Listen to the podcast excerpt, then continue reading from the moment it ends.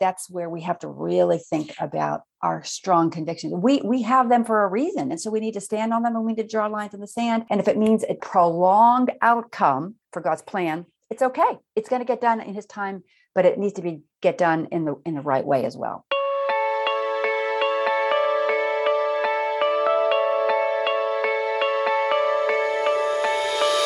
Hello, everyone, and welcome to Word Processing's Cover to Cover series, in which our goal is to move through all 66 books of the Bible, one by one, in order to grow not only in our understanding of them individually, but also in our understanding of how they fit together as an inspired and cohesive whole.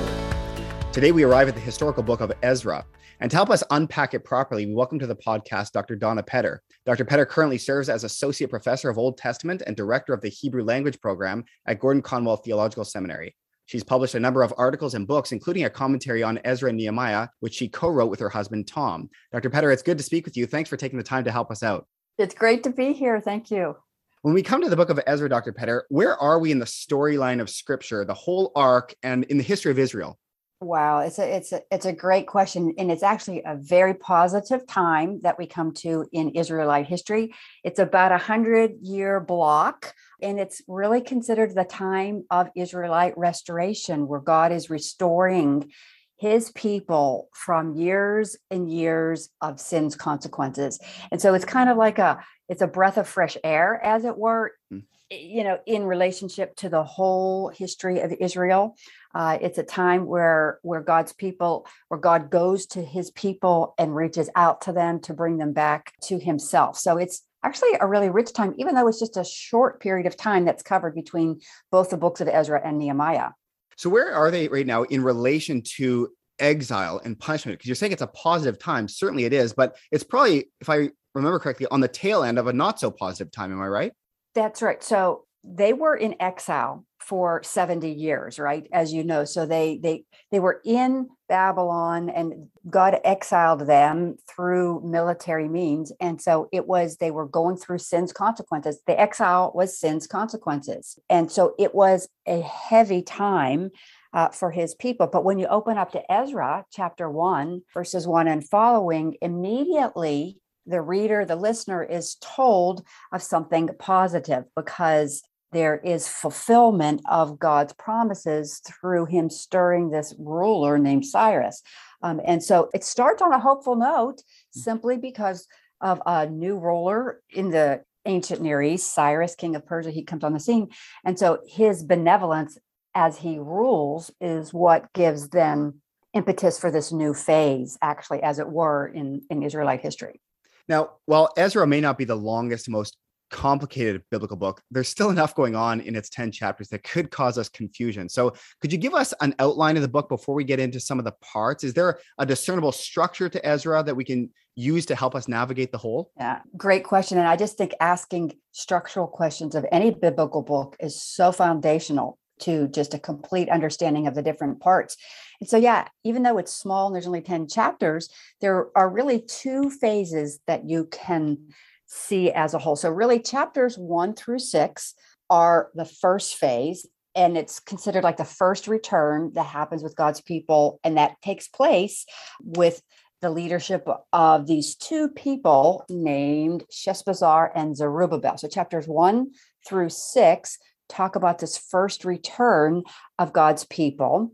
And then seven through 10, there's another return of God's people, but this time it's under the leadership of Ezra. So it's funny because the book that's called Ezra, we're not introduced to him until chapter seven.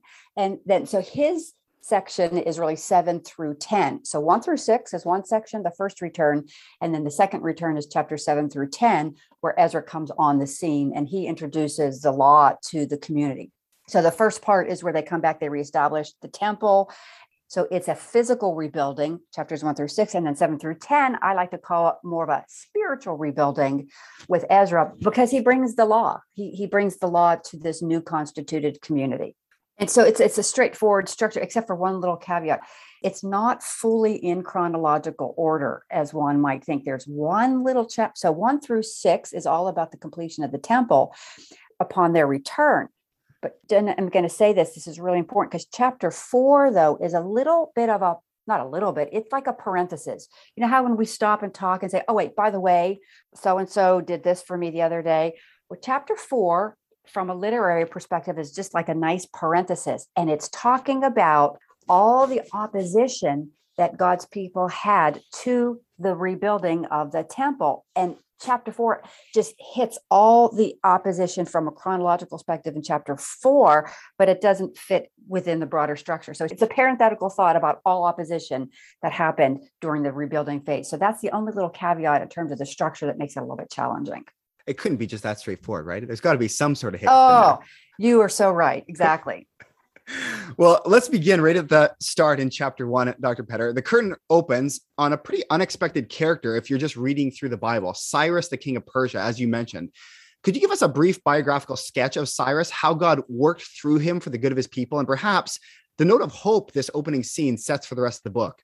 My goodness it's just an incredible an incredible scene that takes place so we're introduced to this persian king named cyrus and he was considered a benevolent dictator. And in the book of Ezra, God uses three kings to bring about his purposes. But Cyrus is the one who was actually prophesied by Isaiah that God would use him for these very purposes that is to restore God's people to Jerusalem and to restore the city. So he's a benevolent ruler. And in order really to actually get favor within the empire. I mean, he basically took over the Babylonians with a bloodless takeover, hmm. like it's, which is kind of remarkable. So the literally the international political scene changes from the Babylonians to the Persians almost overnight, as it were. And so in this in this atmosphere, Cyrus takes the scene, and as a result, he's a benevolent leader, and this produces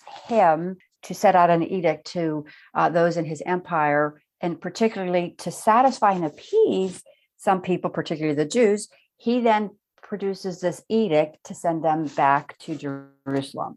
So that's why he did it because of this benevolence piece, right? That's the first thing. That's who he is. And he's, like I said, one of three leaders, three Persian kings who participates, as it were, in this whole restoration phase of Israelite history. And so he then does something remarkable because it says in the first year of Cyrus, king of Persia, that the word of the Lord by the mouth of Jeremiah might come to pass, the Lord moved the heart of Cyrus. So those opening verses right there tell us that it is it's more than just international politics that is at play right it's not just you know the transition of the babylonians to the persians but it's so that the word of the lord by the mouth of jeremiah might be fulfilled so fulfilled prophecy then along with international politics is all mm-hmm. intertwined. So you've got the human and the divine all working together. And so the reader of this, like the reader of these opening lines, knew that it was way more than just international politics, that this change of guard, as it were, has everything to do with what God had promised his people about their restoration um, in the land. So God brings his people back to Jerusalem under Cyrus by rule of Cyrus or edict of Cyrus, like you're saying. He moves in this foreign king to release his people. He brings them back to Jerusalem under the leadership of Zerubbabel. They start the restoration process. Priests and Levites return, the altars erected, sacrifices are reestablished, and the temple construction begins. However, as you mentioned in chapter four, this parenthetical little spot in this first section, there seems to be excitement at first, but then opposition. And in chapter four, it talks about these yeah. religious people living in the land. I'm wondering if you could say a word about who they are, Ooh. why was their help refused, and what was the result of the opposition and how was it resolved? Oh, it's a great question. Okay, so this is this is probably one of the overriding themes in the book. So it's the theme of opposition. Mm. And the theme of opposition begins right here in chapter 4 with external opposition there's internal opposition too with those that marry foreign wives, which I think maybe we'll talk about a little later on.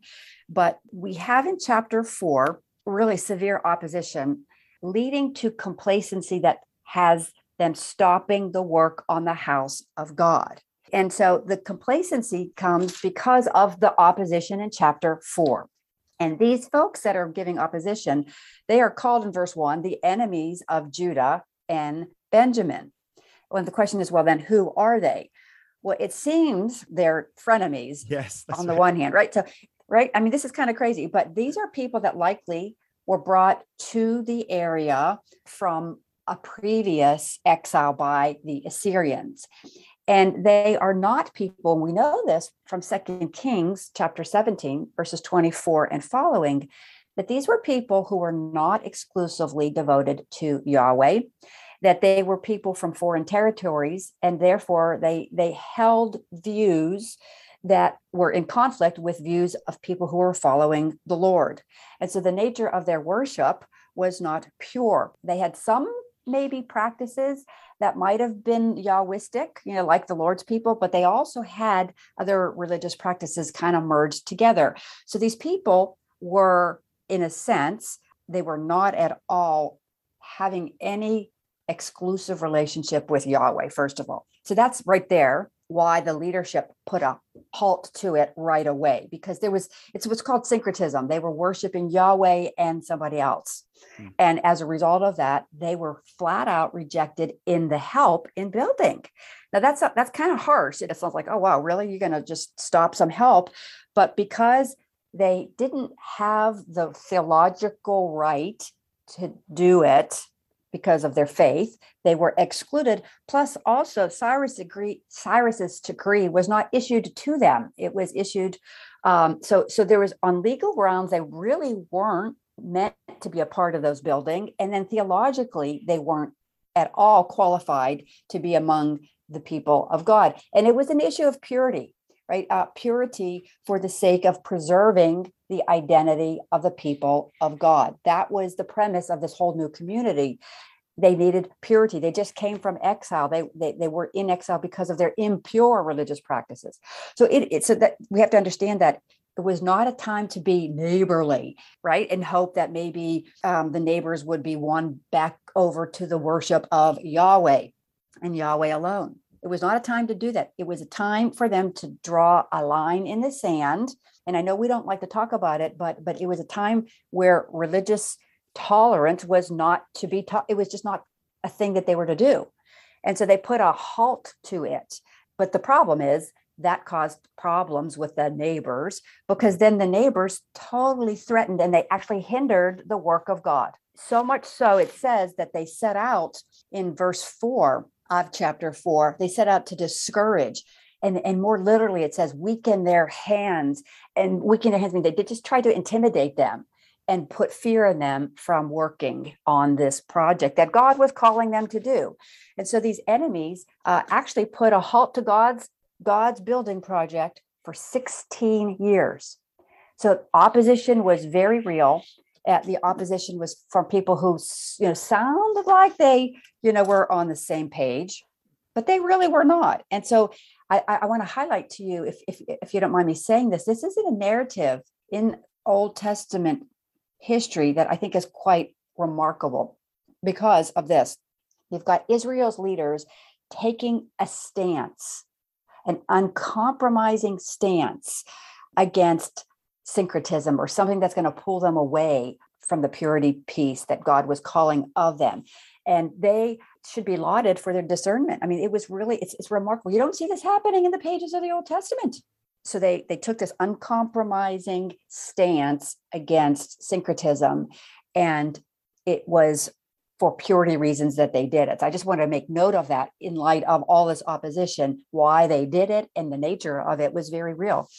But but it was costly like you asked, like, like so what are the outcome of? Well, the outcome of the opposition is it put a pause, as it were, on the entire building project for 16 years.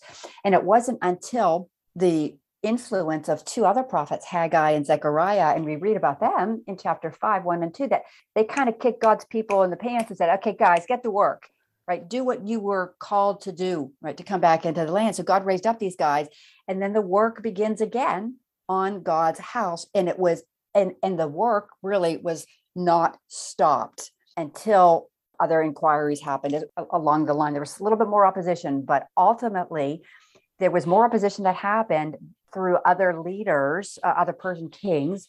But then, when they realized that they they were legitimate to do the work there in Jerusalem, the work actually was completed and without any interference. And it was actually ended up, they ended up celebrating the temple's completion in chapter six, mm. but not without a lot of opposition, which I think is why it's so exciting to think of the restoration phase of Israelite history, because you uh, you can understand the, the restoration in the sweetness of it, as it were, uh, only when you can really understand the opposition.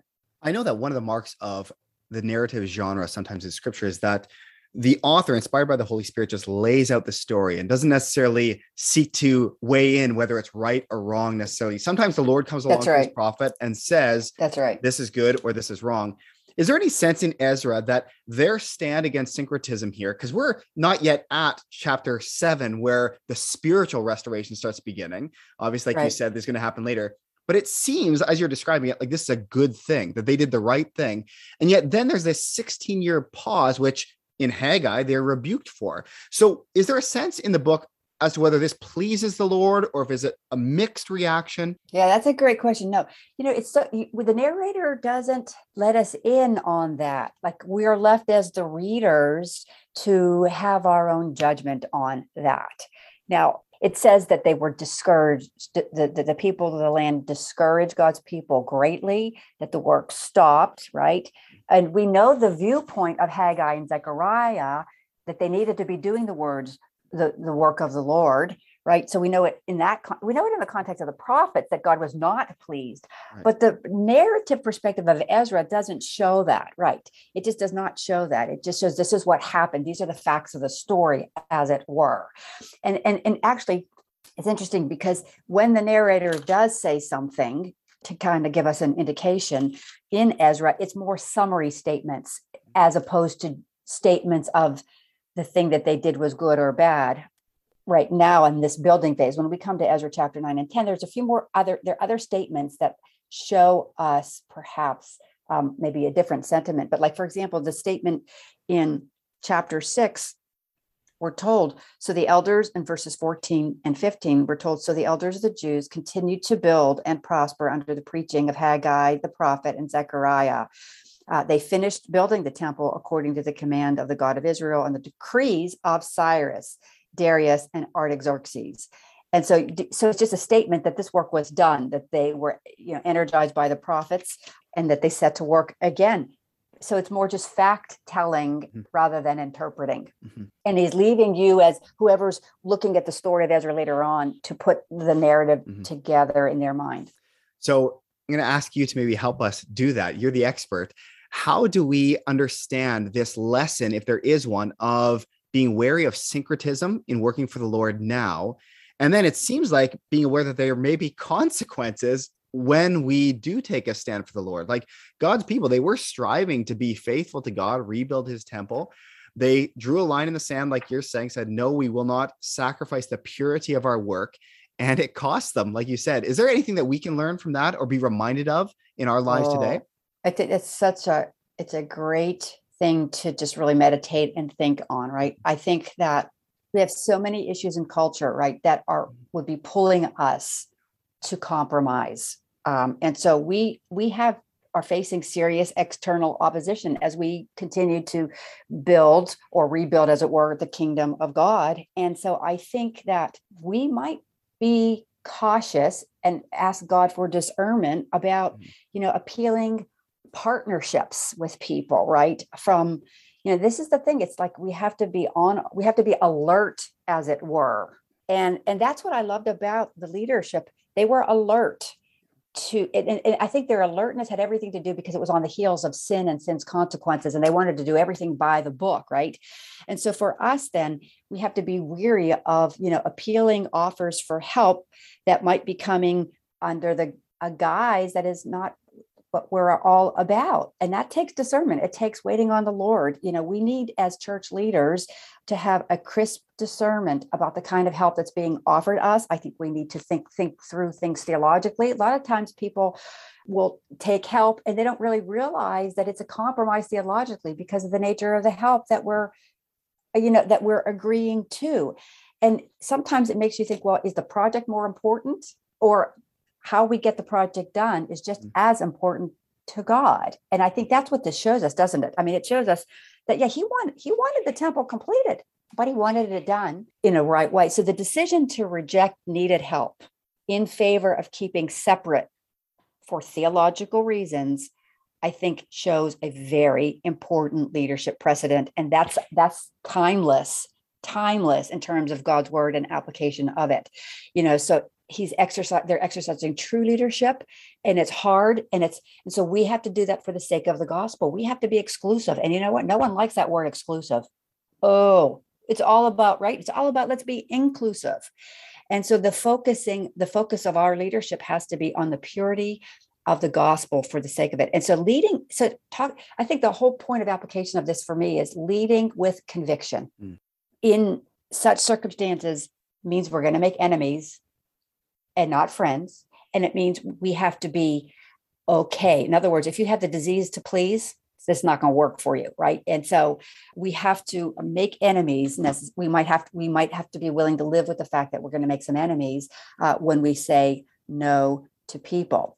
Um, and so I think that how we do so, we have to be winsome and all of that, but we have to just say no. And that's sometimes very difficult for people. So maybe that was a little too long, but I in, in answering you, but I think that's where we have to really think about our strong convictions. We we have them for a reason. And so we need to stand on them and we need to draw lines in the sand. And if it means a prolonged outcome for God's plan, it's okay. It's going to get done in his time, but it needs to be get done in the in the right way as well.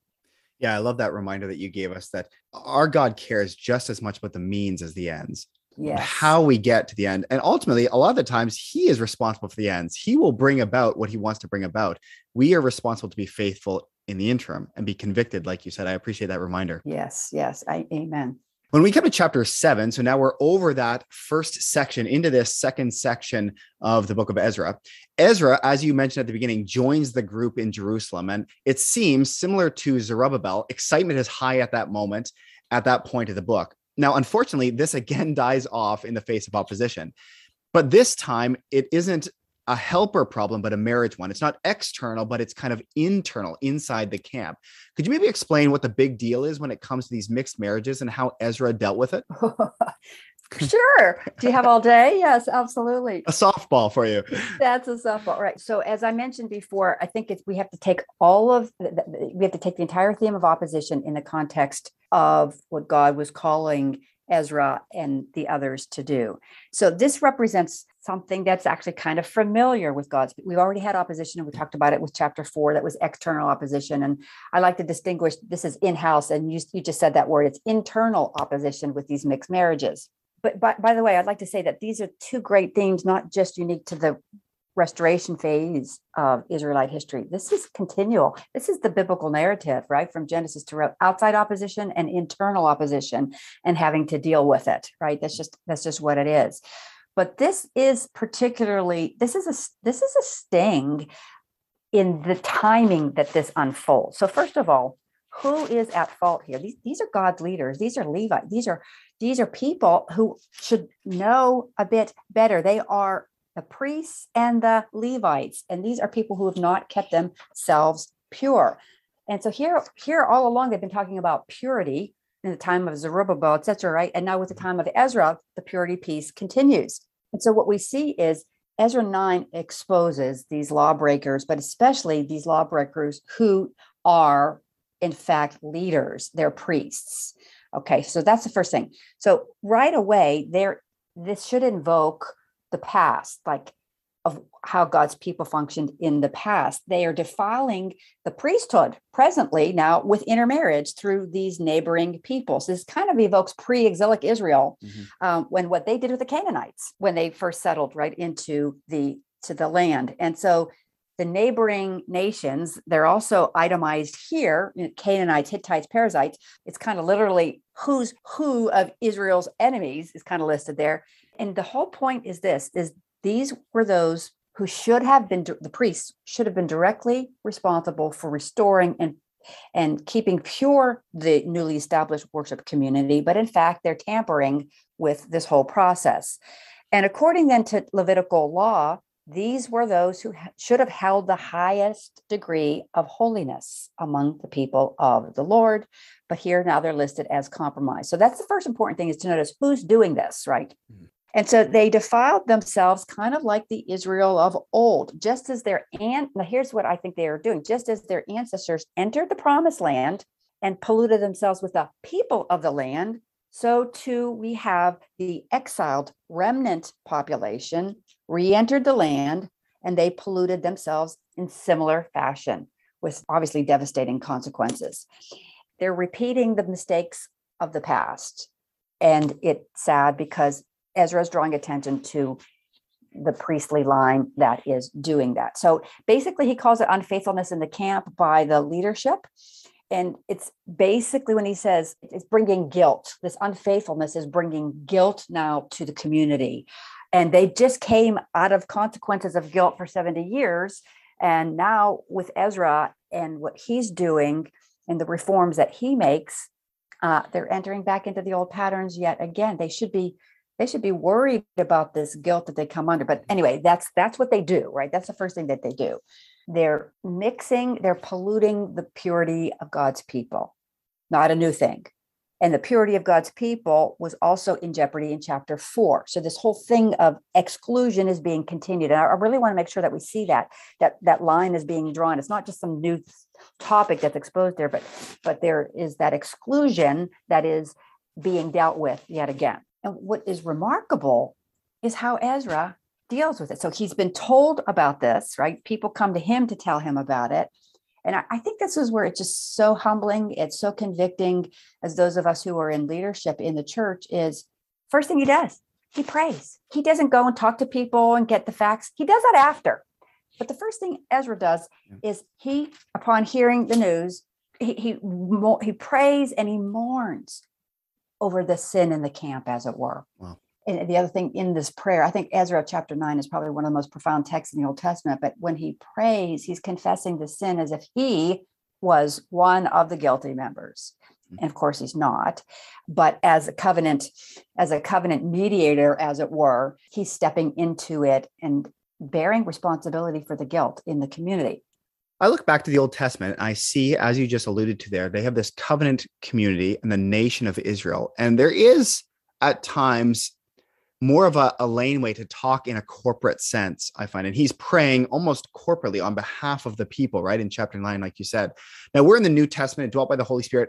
Do you think sometimes we lack in the church today this idea of this corporate reality that when I hurt as a member of the body of Christ, the body hurts. And when my brother or sister is hurting, I'm hurting. We sometimes have lost that, haven't we? Oh, I couldn't agree more. I could not agree more. In fact, I if you know mercy, you're going to show mercy. Hmm.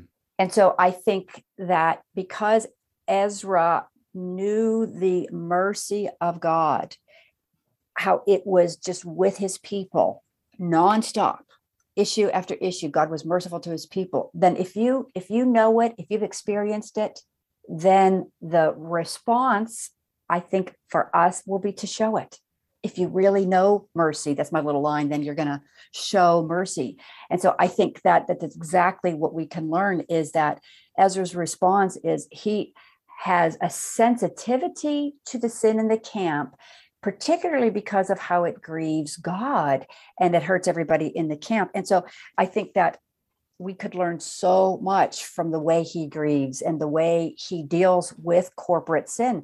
In Youth with Mission that I was a part of, we used to have these things called um, openness and brokenness times where we would meet as a covenantal community and you know just confess sin in the camp and we would ask god for his mercy and so instead of being judgmental and critical about that we were aware of God's character and how, you know, and, and it brought people to their knees in confession and weeping uh, in a place much like what Ezra 9 shows us.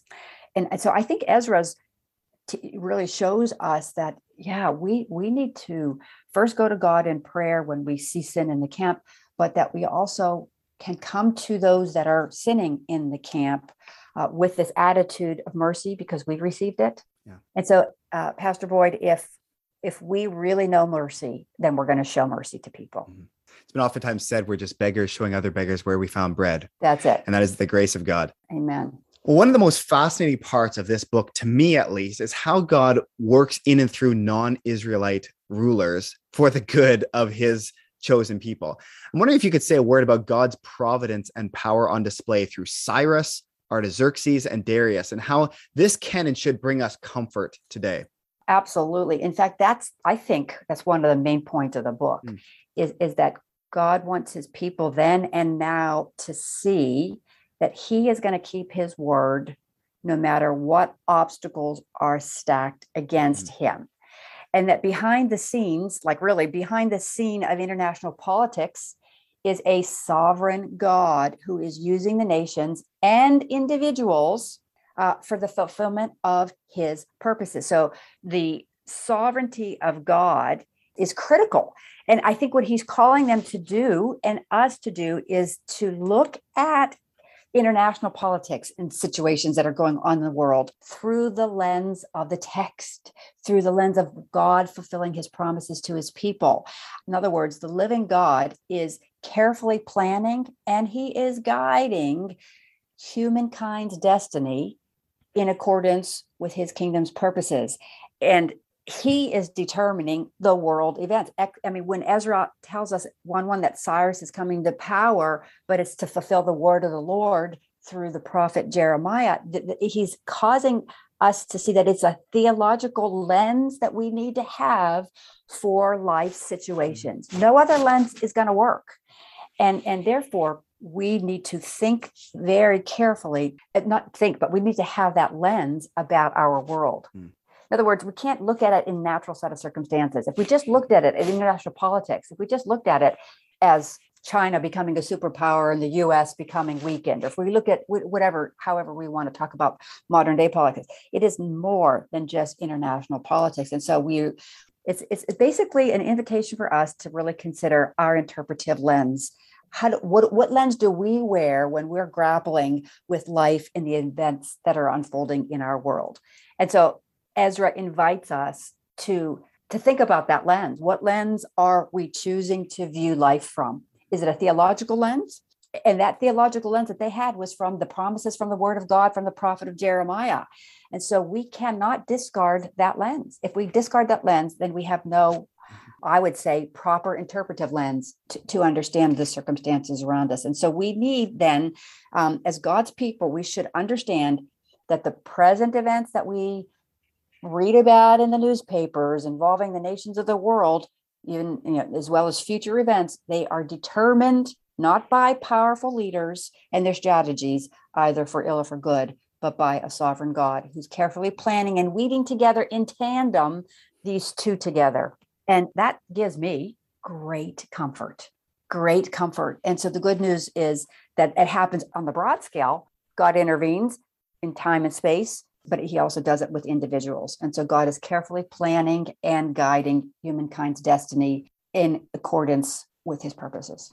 Experientially, it's hard to turn the retrospective lens forward to the future, right? I can look back on Ezra's yeah. time and see, wow, God was sovereign and providential and he was moving. And I can see that as I look back, even in my own life. Yeah. I look back and see God moving and caring it's another matter sometimes to turn it into the future and trust him going forward. But we do need to train ourselves, like you're encouraging us to, to look back and see that the God who has done those things in the past has is the same God moving forward. He is still working things these things together. It's interesting. I was reading that uh, in 2020, obviously a chaotic year for many people. That mm-hmm. that YouVersion, the popular Bible app, had this massive spike in searches in 2020. And when they were asked mm-hmm. what the mm-hmm. most popular verses were that people were searching, Romans 8 28 was in the top three that he will work mm. all things together for the good of those who love him.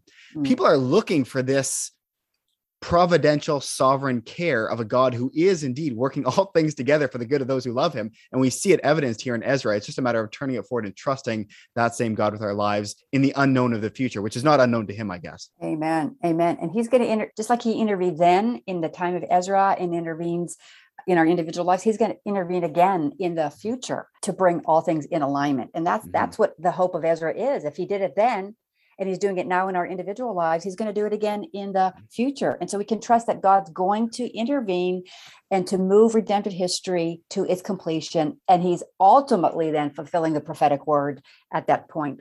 So um, it's because he's just so loyal to his people mm. that, that that we see that. Even so come lord jesus. Mm, amen. What would you say is the main thrust of this book of ezra as we come to the end of our time dr petter? How would you summarize the book? Why is ezra important? And maybe why would god preserve this text for us today?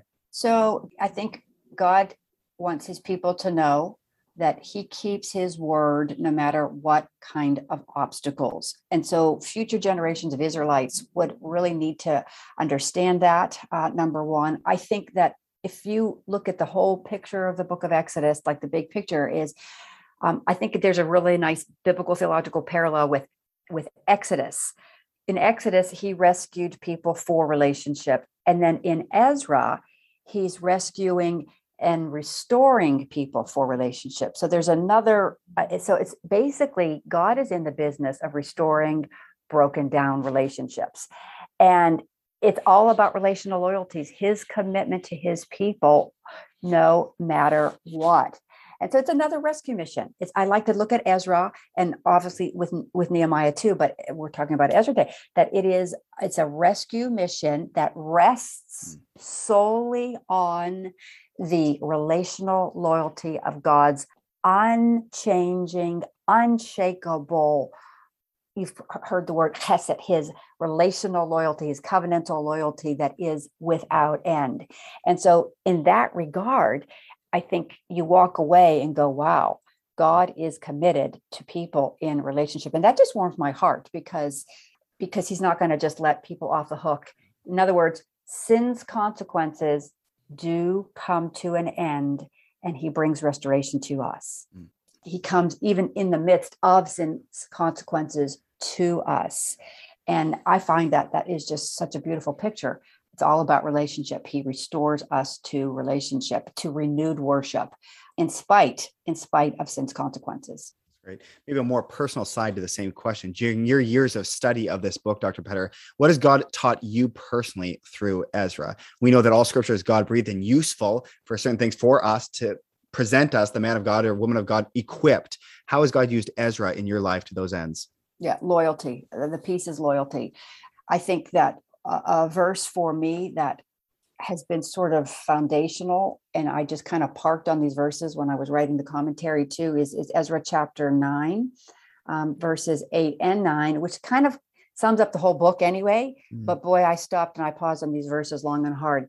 But now it says for a brief moment the lord our god has been gracious in leaving us a remnant and giving us a firm place in his sanctuary. And so our god gives light to our eyes and a little relief in our bondage and then I think this is the clincher for me. Though we are slaves, our God has not forsaken us in our bondage. He has shown us, and I don't like how the NIV translates it. It translates kindness as if it's like a nice little gesture, but it's it's hesed. He has shown us loyalty in the sights of the in the sight of the kings of Persia. He has granted us new life to rebuild the house of our God and repair its ruins, and he has given us a wall of protection. And so this idea that uh, he has shown us hesed or kindness. Uh, is something that I have thought over and over again about God's loyalty to me, no matter what. And that's that's a that's a trajectory, of course, in the biblical text. But for me personally, you know that God is loyal to me, and He is going to intervene, and He is going to make things work and happen out there for me. Th- these are life changing things that have well, and this has anchored me. Like I, I I am immovable and unshakable because I firmly believe in God's loyalty in my life. I firmly believe it. And so my study in Ezra, oh, oh, has just reinforced it. And I have to tell you, every opportunity I get, I try to talk about God's loyalty to me and to his people because of my own study in Ezra and and this wonderful um, opportunity to to put stuff in writing mm-hmm. um, as well for it. So God's loyalty and relationship to me has been the highlight. What a great way to end our conversation. Thanks again for all the time you've given us today, Dr. Petter, and helping us understand Ezra a little bit better. It's much appreciated. Oh, thank you for having me. It's been an honor. Thanks for joining us this week. For more information about Oak Ridge Bible Chapel, the ministries of the church, or for more resources like this one, please visit oakridgebiblechapel.org. And make sure to join us next week as together we make our way through the Bible cover to cover.